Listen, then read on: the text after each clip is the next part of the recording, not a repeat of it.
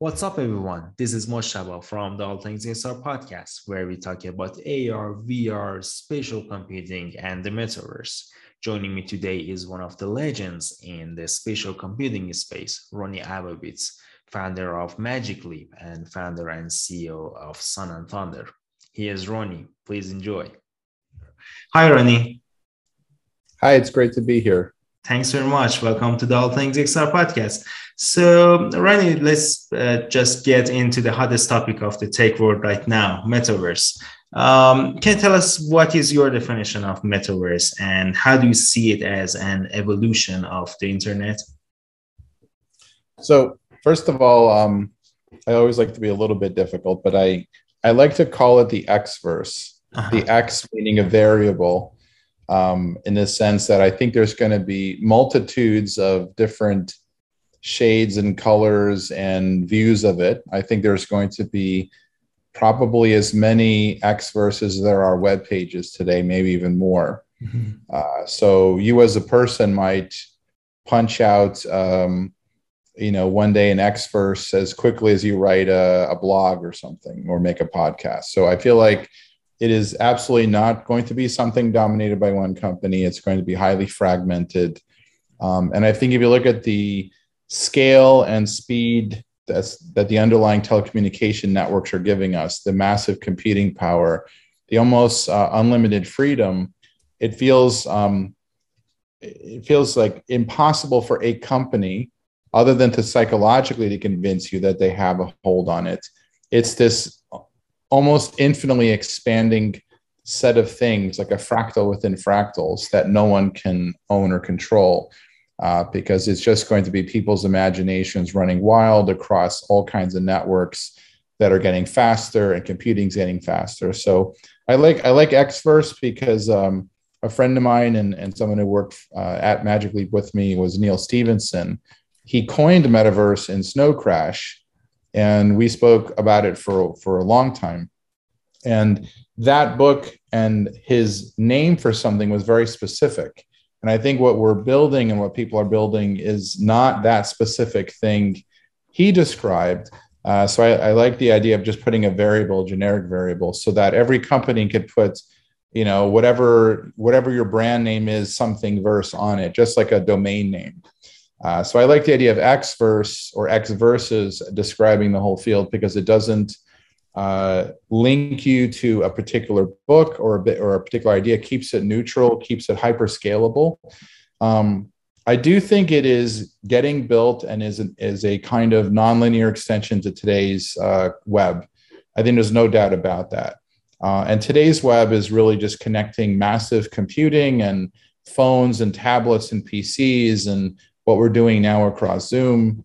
Uh, and I think what happens is we just move from that to different interfaces so that computing no longer feels uh, something that you hold in your hand or that you look at. It's just simply all around you. So I, I do like the idea of a spatial web is a nice way to describe what the Xverse will become. Uh, and we talked about that uh, some years ago. Uh, and spatial computing is like one of the drivers of the spatial web. But I think when you think spatial web, you think this massive interconnected network of networks and system of systems all coming together. Um, and I think the most profound thing that many people have not yet experienced is what does it mean to be surrounded by compute, not looking at it? So living inside compute where it's everywhere and it has massive scale, not just like that it's powerful, but that instead of looking at a 15 inch screen, your compute takes over your neighborhood. You know, graphics, you could have characters that are 200 feet tall standing outside uh, your house. Uh, video games are not small things that you have in your hand, they have the scale of the whole planet.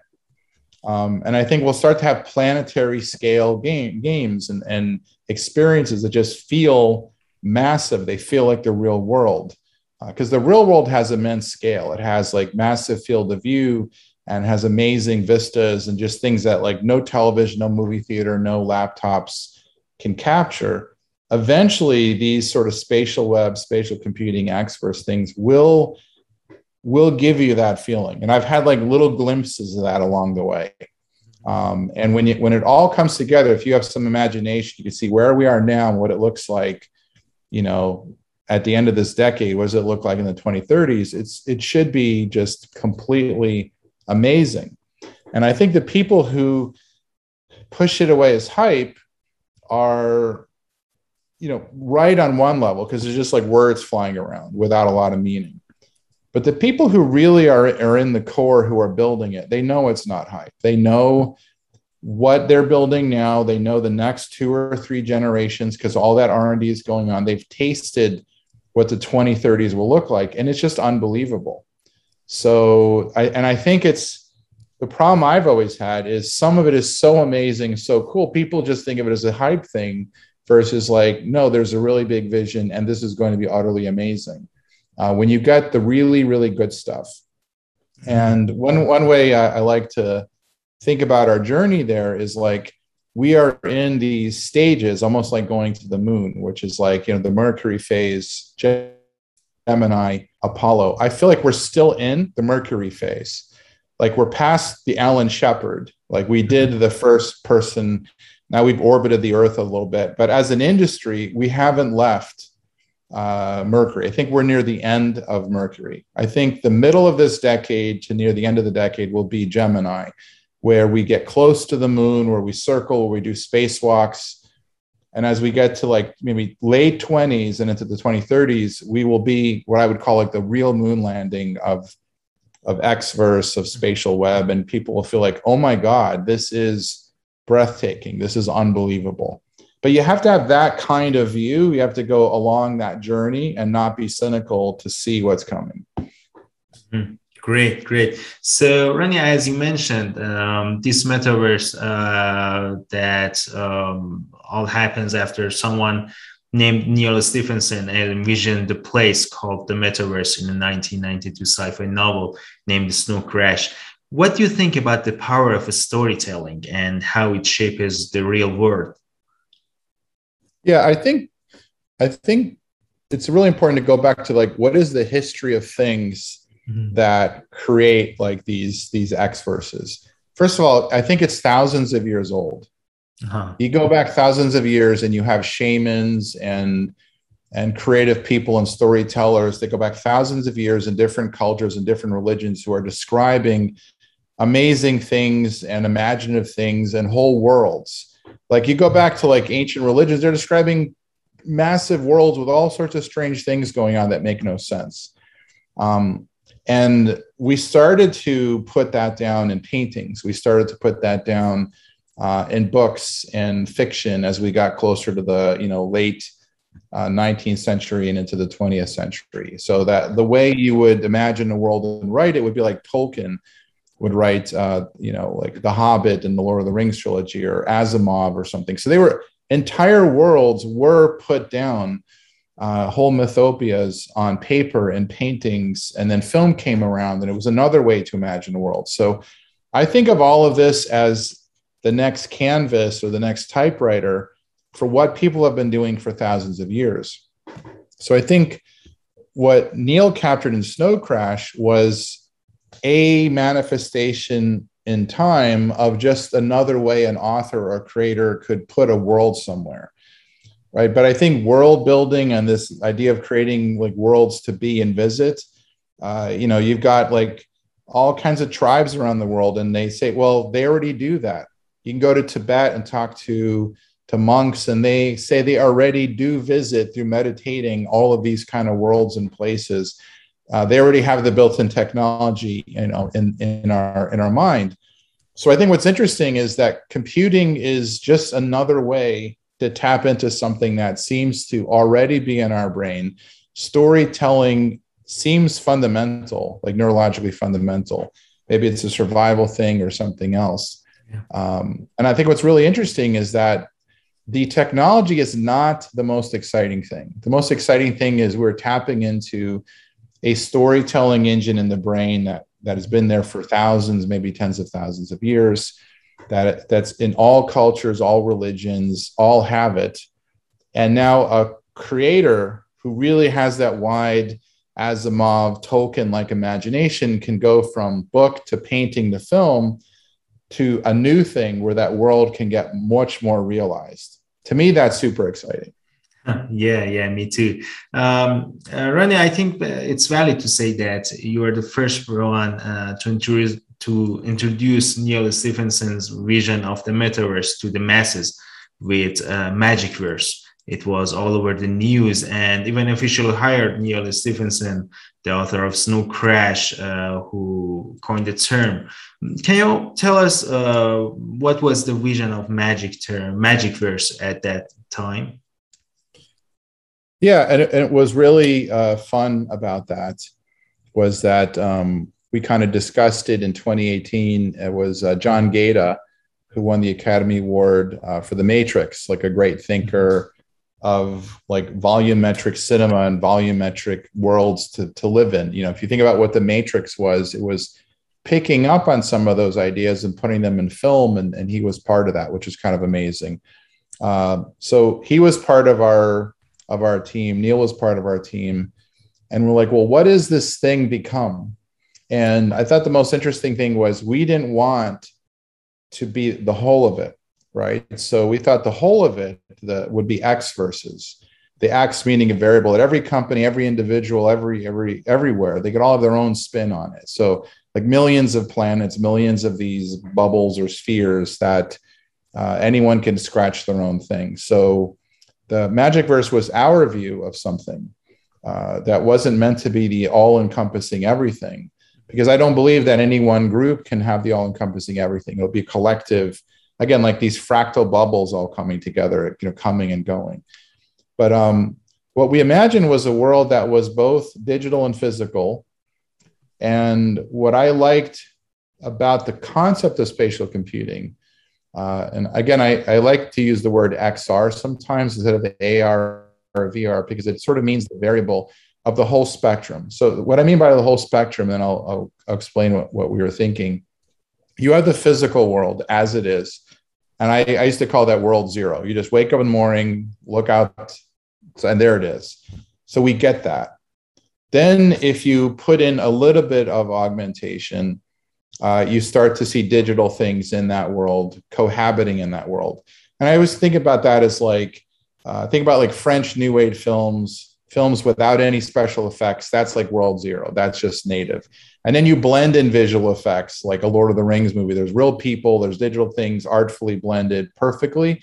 That's that's the middle of the spectrum uh, which i thought was like you know we started calling it mixed reality and then people started doing like that term lost meaning. Uh, ar kind of had that meaning and then it got lost because people started calling everything that too um, so I like the the XR. We, you're on a spectrum from world zero to some digital things blended with the world to going all digital. And my belief is that we will get to systems that do all of that in one device, because that's really what you want. And the concept of a, of a verse that lets you have many, many layers um, in any one physical place on the planet. So if you take the idea to the fullest extent, there's a digital twin of the planet and at any point there's infinite amount of worlds at that point. Some of those worlds relate to the physical world and some of them are just kickoff points for entirely virtual worlds. So you have like an infinite um, branching from anywhere on earth of both layers that you could be in and also just hop off into virtual worlds. Uh, thinking what that one day there'll be a device that lets you go from zero to full and everything in between and that was trying to think later this decade into the 2030s. And by the way, I still think that is what's going to happen. Um, and I think that's probably ultimately what people really want that no friction anywhere you are, conjure any combination of, of real world, digital, go all in, go back instantly. Uh, you know, you're in, you're in Central Park in New York. I want to be in Paris I want to be on Mars. I want to be someone really cool. I want to be back in Central Park, make it all go away instantly. That is the kind of thing where this really starts to take off. Mm-hmm. Yeah, I, I agree. Uh, so, Rony, as you said, um, there may be two kinds of metaverses, um, AR metaverses, which happen around real world physical locations and objects, and the other is a kind of Ready Player One uh, metaverse where you fully get immersed in a virtual world. Which one uh, do you think we will get to first, and uh, which one do you think has the more potential? I think they're both being built in parallel. Uh-huh. I actually think they're both just showing up at the same time. Um, and I actually love the idea that you didn't have to choose. Mm-hmm. I love the idea that you could. Um, I'll describe. I'll describe something. I won't name the the director, but was working with like a a really cool, amazing director who's like a like a science fiction director who's awesome. Did a lot of cool things. He built a virtual world, and I visited him. Uh, we just full, a fully immersive world full of amazing creatures, and he and I went on a journey inside it, like on a little river, and we met all these creatures in a forest. It was just utterly amazing. And he did such a wonderful job of creating this like holistic world. And then what we wanted to do was say, okay, imagine there's a portal, and that when you leave that world, those creatures can now pop out of that portal and hang out with you in yours. Mm-hmm. Um, so they could leak into this world and you can go there. And we thought that would be the ultimate mix that you visit them and then they could come visit you. So that you might be at work and if you found made friends with one of those creatures, they're just running around your house or bits of that you could bring back like from a trip, but that your ability to like move in and out of this membrane. Like I, th- I thought of it as like semi-permeable membranes between our world and others, and that things could leak in and out would be really what should happen. And this idea of like AR is better than VR ultimately is just silly because a device could do both. And in fact, uh, you'll start, you'll see early next year systems that do both. Uh, different, you know, some will do video pass through, some will do uh, unique optics with all kinds of other technology that that do it. But I, the the idea that like people are creating this hard line distinction I think is somewhat silly because when you solve the tech to do both, it's actually wonderful to pop in and out. Uh, when, and then you have no limit as a, as a customer, no limit as someone who wants to have a great experience, which way you want to go, which is, I think, going to be really cool. Yeah, yeah, totally agree. Uh, so, Rony, getting to your uh, current company, Sun and Thunder, uh, can you tell us more about it and what's the vision behind it? Yeah, so it's um, uh, first of all, it's it's very centered on trying to be a hyper creative effort. So mm-hmm. leaning much more on that, um, something which I've always uh, uh, leaned to, and I uh, in, in the past I've tried to balance, you know, hard tech and creative. So in this company, it's like I want to make sure it comes across more like a Pixar, more like a Disney, more like a Lucas. You can't mm-hmm. confuse it for anything other than it's a creative thing. Now, having hard deep tech inside is absolutely something we're working on uh, to enable some of the wild things we're doing. But I would say part of what I'm imagining is beyond where everyone's heads at right now. Like, what happens when the things people are talking about begin to manifest? What is next? Mm-hmm. Um, and what are the what does computing look like? So there's a big question of like, we are working on like I'd call it new computing architecture. Uh, as you move from today's world to that world, I start to think there's got to be new computing architecture, and how we do things as people will radically change. Uh, so part of Sun and Thunder is like, what is that computing architecture, and how do we interact with that? Um, and then how do you lay into that computing architecture what I describe uh, as like a myth, like how do you lay mythopias like Tolkien style mythopias um, onto these computing architectures. And, and the reason I think that's an interesting problem is if you look at the complexity of making a very, very good piece of cinema, let's say uh, like a Marvel, the Marvel Cinematic Universe, like, you know, like 20, 30 films or something like the Rings trilogies, you might have five, 10,000 people, 15,000 people working for like eight to 10 years or more uh, to create a slice of, of something very well done, like like the storytelling, the acting. It's all very well done, but you get two or three hours of it. So if you imagine that extrapolated to a world, do you need millions of people to make that happen? Like how do you how do you create so much density of good stuff everywhere, all around you. Because when I when I notice what happens in in virtual worlds, is they're mostly dead. It looks like you're walking around a cardboard cutout town. You're either just shooting people or you get really bored and there's not much to do. But it feels like very cardboard cutout, feels very empty. Um, and I think that's a problem. And when you look at film, that there's an intense density. Every scene is well thought out. There's incredible writing, and it's like you know years of work give you two hours, and that's it. But a world everywhere you go is endless. So one of the things I set out to solve in Sun and Thunder is what I, I describe as a Kyoto test. So I'll, I'll try to describe the Kyoto, like like yeah. the uh, city in Japan. And when I visited Kyoto in January of 2020, I visited with um, uh, uh, then Magic Leap's head of design, a uh, really brilliant guy named Gary Natsume. We walked around Kyoto and Kyoto is an amazing, magical place. It feels like you're walking in a Miyazaki film. And so I, I, I, was thinking about this idea of a Kyoto test then, which is like, how could you be somewhere for mm-hmm. like three days straight? And if it was synthetic or it was real, the Kyoto test was like, couldn't tell the difference. And mm-hmm. what I mean by that is not just visually. It's like if you go to Kyoto, anywhere you go, you go into a building, you go to a temple, go to a restaurant there's you meet someone there that somebody has a story if you go back to their apartment there's photos on the wall you could follow the photos to a graveyard and, and the history they did and like every single point of contact has an almost infinite thread of story and something rich there all around you mm-hmm. and you never hit this like cardboard cutout dead end there's never like a non-player character who just walks around in circles there's like just depth everywhere so it's visually rich, but it's story rich. And what I mean by story rich, the stories are multidimensional. They're everywhere. Every like every rock, every object has a story behind it. Every single thing has like meaning and you can go back and back like thousands of years. Where did this thing come from? And how did the family get here? So there's no end point. Whereas in virtual worlds today, there's an end point.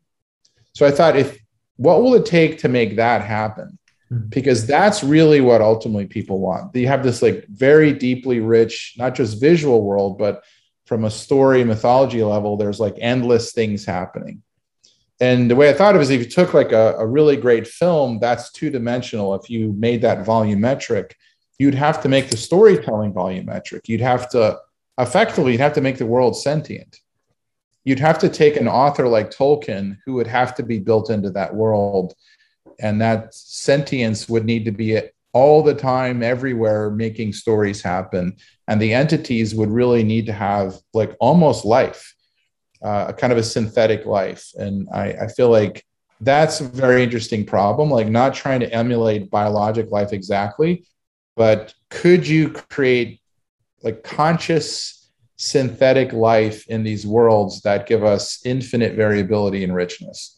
So that's that's a very high level overview of it. Great, great. Uh, Rony, uh, latest news about Sun and Thunder avatars, AI avatars reminded me of Mika.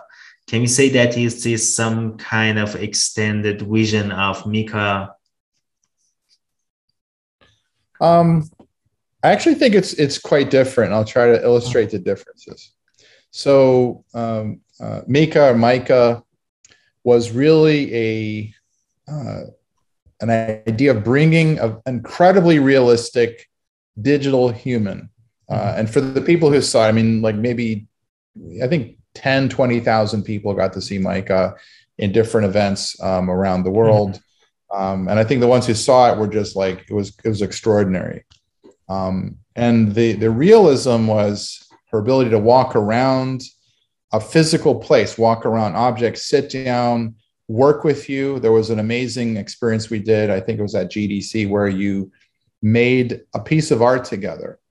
She'd mm-hmm. come in and sit down, and you'd sit down. She'd teach you how to paint, and you would paint on something. And then she'd walk off and go behind a bookcase, and she'd open doors and walls. It was, it was one of the most futuristic things uh, we ever did I still think it's probably the most futuristic thing any, anyone's ever seen in XR period. Um, and it might take like 10 or 15 years before like stuff like that really manifests everywhere because it was like so far ahead it just blew people's minds. But what we were trying to do was what does it take to make a presence so real that you believe there was a person there? Um, and part of what made Mica really special was she made direct eye contact with you. She would look you in the eye and she would read your expressions. And if you were sad and happy, she had emotional range reaction back. It was just kind of an amazing thing that we were really testing people's emotional reaction to a digital character, but the character itself didn't have a big brain yet. Right. So, so it was really what, what I was amazed by was how little it took to get people to have deep emotional attachments to a digital person. Um, if you leave, leave that a second, the I think on synthetic being, which is something Sun and Thunder is looking at, it's not it's not chasing photorealistic human. It's asking the question: um, Can a synthetic being be made in a world that has a life separate from us, that is rich and is independent and ultimately has a level of like creative consciousness like us or, or surpasses it, which is a different problem altogether. Um, and I think Mica was really testing human emotional connection and gaze and behavior in a different way. This is actually more intrinsic, like, can you create something that has like a creative consciousness? Um, and, it, and it, like to answer that question, you actually get down to the physics of I'd say creative consciousness is it limited to human beings and our brain or is it a property of physics is it a property of the world that consciousness can reside in other things great um, so Rony, um, as uh, we all know, everyone's after creating their own metaverse. What do you think will be the killer app for the metaverse? it's funny because I I used to flip that question the other way. Uh-huh. I used to say the the killer app for 5G and gigabit networks is the Xverse, mm. mm-hmm. meaning um, there's been about like a trillion dollars or more of global investment in high speed gigabit networks, edge computing, all of this stuff. And I always ask myself, why is this happening? Like, what's it for? Um, my phone gets fast enough music and video. I don't really need it for that. I don't really need it for for for, for much of anything on, on conventional computing, but you desperately need it for spatial computing, for spatial web, for Xverse. So I feel like there's been this massive, you know, hundreds of billions, I think it's around a trillion plus globally, of this underlying infrastructure, which will build a spatial computing um, bottom that will allow uh, wearable devices, drones, autonomous vehicles, robots to share a digital space. I think what's really interesting about this is that it's not limited to people and wearable devices like IoT devices, flying things, self driving cars, and us wearing devices will share this like physical digital space.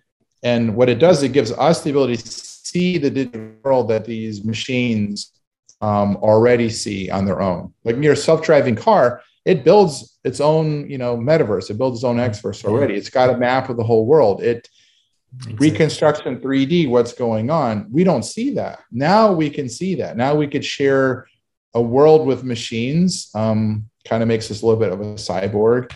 But I feel like what we're doing is uh, these these machines that move in space. I think are also spatial computing devices like a flying drone, a self-driving car is a is a compute device moving through space.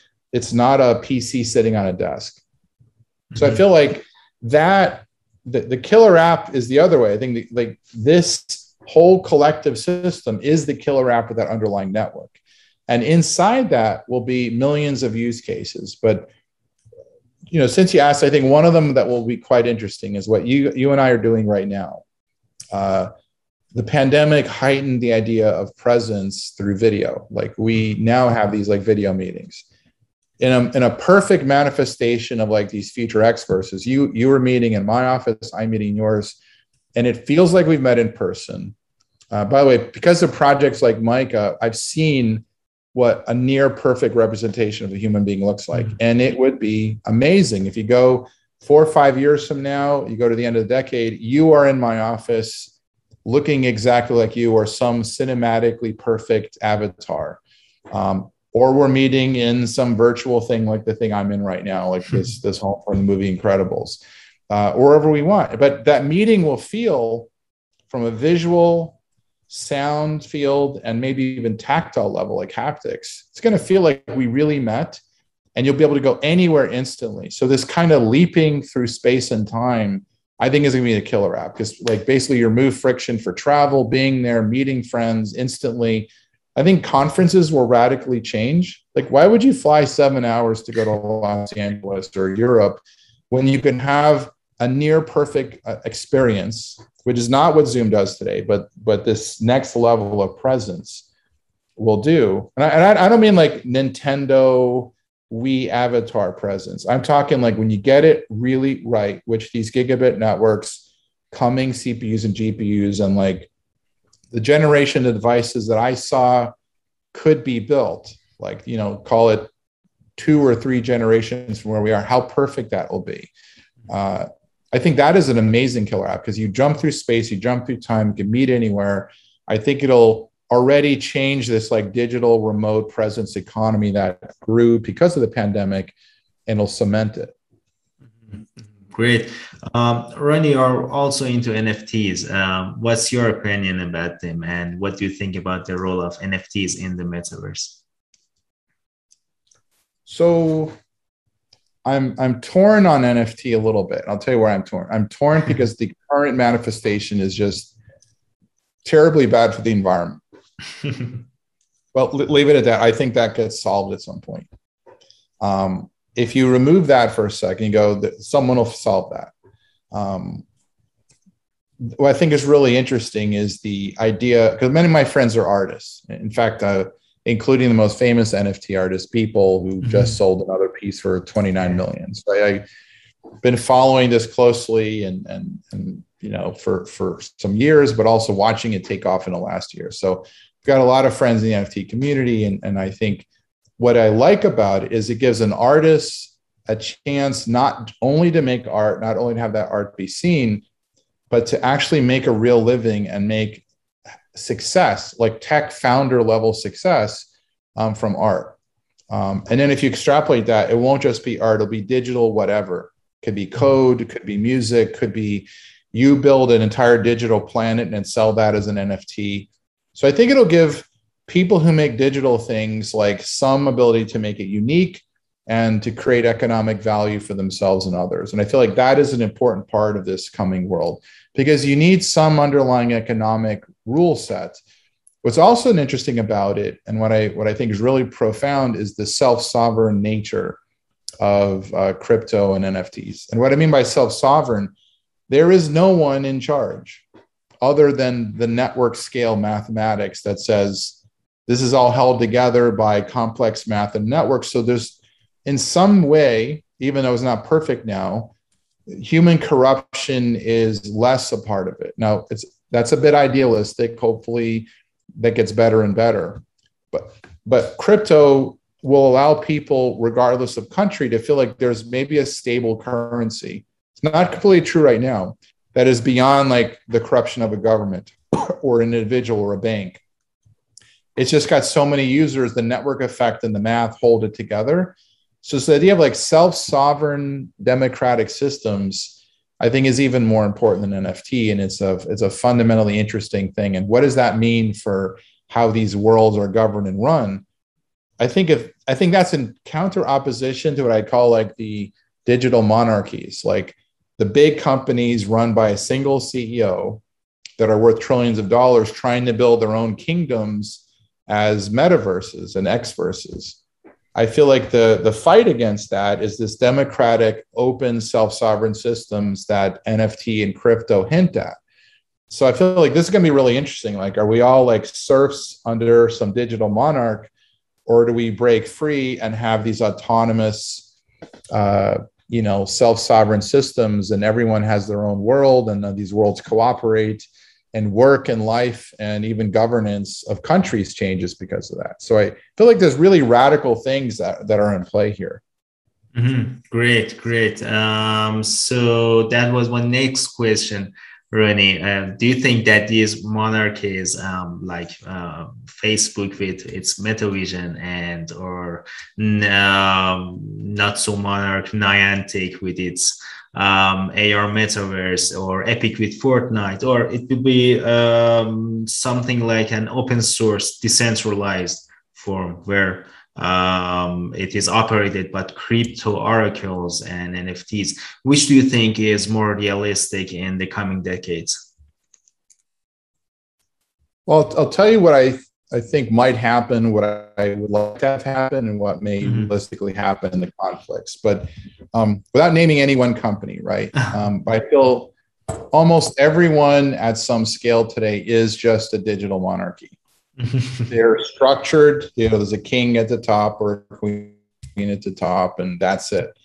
And there, some of them are more benevolent than others, but they operate according to a very pyramidal hierarchical structure and that resembles more like monarchies than democracies. Like big companies look like monarchies. They don't look like democratic institutions because they're not. They're there's a single figure in charge, sometimes balanced by a bit of a parliament, but still there's there's a king or queen, and that's that's how it runs. And what's scary about that model is like they become a sovereign over a giant world that becomes all encompassing uh, that becomes more important sometimes in the country you live in. That's that's actually scary and disturbing. So I feel like, but the promised people, it's easy to fall in that because it's easy to follow an alpha. It's easy not to think, and it's easy just to just to be more of a lemming and go with everyone else. What's harder is to rise to democracy and to rise to distributed peer-to-peer systems where everyone has to stand up on their own feet. Um, it's why the US democracy is so fragile, uh, because I think it's a higher state of human consciousness to be wanting independence and self determination and to cooperate and to give people rights. It's, it's like it requires a higher level. It's easier to fall back to a dictator or a king. And you see that when people lose faith, they fall apart. Dictators arise because they take advantage of everybody. Um, and the state of the world's the state of the world for thousands of years has been king, dictator, emperor, uh, you know, abusing the people that are under them and leveraging all of those people underneath. Uh, demo- real democracy, where you give everyone a voice and everyone can have their piece and everyone have their own self-sovereign banner and their own thing and not be a subject. You know, mm-hmm. the, the president is not our king. We hire and fire the president such a radical idea, but it's also fragile. Mm-hmm. Um, so I think what's interesting is like, I hope that thing is the driving force behind these future X verses. Like that's that's what I want to throw my myself into and my weight behind. Um, I do think it'll be in conflict, just like in the real world, that you'll have many countries or X-verse countries or X-verse worlds run by dictators. Mm-hmm. And Sometimes those are very efficient. There's fast decision making. Uh, they make the rules. There are some countries overseas where this is how it's going to be. The country and that country's uh, X-verse are one and the same. Like it's a surveillance state. Your digital physical life is completely controlled, like George Orwell, 1984. Mm-hmm. Um, and I think it's really going to become an interesting battle for people like do you want to be self-determined and independent and have a uh, equity and egalitarian or do you want to be your you know living under one person who makes all these decisions? So I, th- I think this is a struggle that's been going on since people were born. Like you know from from the dawn of people like in the beginning of 2001 the dawn of man. Um, and now it's just taking place in a new new sphere where instead of just living in a country or on a computer screen, we literally can build whole worlds that have giant populations around us. And now we're going to sprout either more dictators or more democracies. I think, I think in my mind, that's what it comes down to the sort of culture clash of like, where is the human uh, social psyche going? Uh-huh. Great, great. So, Ryan, do you have any book or movie recommendations for people listening to the podcast in this topic? Oh, that's that's a great one. Um, I think like just to kind of uh, be in the science fiction side of things, you know, mm. you know, I think just you know, Snow Crash and a bunch of Neal Stephenson's books are almost like mandatory reading. It's like the arithmetic. Um, I happen to like uh, Ready Player One. Uh, we were advisors with Spielberg on the film for a bit, which was really fun. Um, it's a it's a easier to swallow version of like Snow Crash. It's like came later, inspired by it, but it's it's like uh you know if, you're a, a video game geek, you'll like it. It's it's a I think the book and the movie just kind of give you a, a, a taste of thing. Uh, Rainbow's End is a, another good primer just to understand things. But actually, what I really like is like the like C.S. Lewis and Tolkien books. You know, like the Narnia books and and the uh, all of the the Tolkien books because they get down to serious mythological world building, mythopia building. Um, I think Asimov did that in, in his books as well, but I, I'm more partial to sort of like the the the C.S. Lewis and Tolkien, and I think there's like lots of great like philosophy of democracy books, like uh, the writings of Jefferson, uh, Adams, like Washington. I think weirdly, reading about the founders of the U.S., which sprouted democracy in the midst of global monarchy, is an interesting thing to do uh, one of my friends is like a constitutional historian and an attorney, but he loves that whole period of like, you know, like with Adams and Washington Jefferson, he sort of got me into all this. So he's constantly writing about all that. If you go read it, uh, if you go read all those early works, um, they are quite revolutionary, where they're rejecting the idea of monarchy and the idea that Washington left. They wanted to make him king, and he said no. You know, two terms and done. I have not seen somebody walk away voluntarily. Think about what just happened in this country. Can you imagine a president voluntarily walks away when they want to anoint him king? And you see so many countries, so many places where you got to peel this crazed dictator out, and often they're like, you know, caught in a hole or they burn down their whole country or something horrible happens. The greatness of Washington was he could have been the monarch and he walked away. That's a one in a thousand years kind of event. Not because it was the rule, not because of anything, because he knew it was the right thing to do. And I feel like studying that, it's got it's got lots of imperfections, right? Like they they missed women, they missed people of of color, they missed so many other things. But like, you know, so you have to upgrade the software for what they were thinking to today.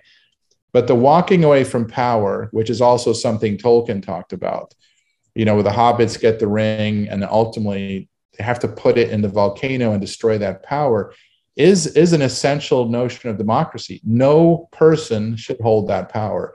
So I feel like books um, like the, the, the the founders of the United States and others that, that write about early democracy, it's worth reading if you care about where these X verses will go, because it's it's a power play or it's not a power play.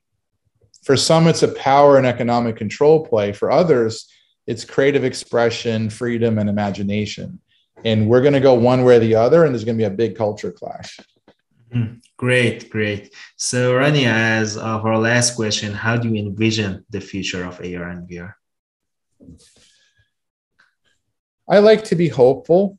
Uh-huh. Um, I think you know, if we let's go out uh, near the end of this decade into mm-hmm. you know late twenties, early early twenty thirties, and I I have a very good insight into what's going on at at, at, at a bunch of companies um, and the amount of money they're spending. So I know what what I was able to do with what seemed like a lot of capital, but when you're a when you're a company spending what we had in 10 years every two or three months, I know what's possible there. So you're going to get something that's like ultimately very lightweight, like I'm wearing, with a human field of view. Mm-hmm. Right. What I mean by human field, you will just you'll just get it right, and you'll get to human natural resolution, which is really important. So human natural resolution. I won't go into the physics or math of that right now, but people can look that up. So I think there's human field of view.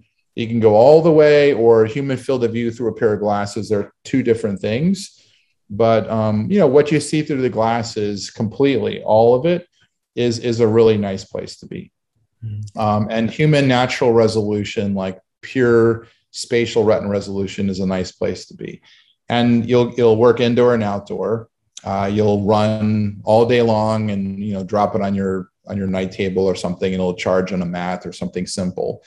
Um, and you won't really know that you have it on because you won't feel like you're looking through a video display, which is why I, I'm not a fan of like video pass through. I don't believe people want to spend all day long looking through a video display. You want to look through something that ultra clear, super thin optics that's like looking through like pure glass or something even smaller and thinner that just some like substrate that really uh, your mind can almost erase. Like when you wear glasses or sunglasses, you just eliminate that tiny little substrate. So it's got to be like that level, whereas looking through a video display never gets there. Um, and the signal that you get is going to mimic more and more like the real physics and neuroscience connection that needs to happen. Your brain wants something because we evolved our whole human experience to get something in our brain from the physics of the world. The farther you are from that, the more conflict and negativity you get in terms of feeling pain and, and issues, and it's not tolerant. The closer you get, the better. I feel like near the end of the decade, uh, we will get just more and more perfect. And you'll have this like seamless experience of like, you want something, it's there. You don't want it, it's gone. Uh, you want the largest movie screen in the world to just appear perfectly while you're hanging out at the beach, it happens. You want to summon your friends for a game of chess, boom. So you, you will feel, personally, I think, like the kids from Harry Potter. You will feel like you have just summoning of magic of and you'll have to learn like the code words and the, and the, gestures or whatever it is but it really will feel like you're living in a harry potter world like if you could imagine that and when you take it off, the magic's gone and you put it back on and the magic's there, but it will be light and seamless. And I think that is where I think the smartest people in the industry, they're all going. And I think the ones that really tasted it know that's possible. Mm-hmm. mm-hmm. Great. Well, Rony, it was an honor having you on the All Things XR podcast. Thank you very much. Thank you so much for having me. This was a lot of fun and uh, really love what you're doing. Thanks very much, Rony.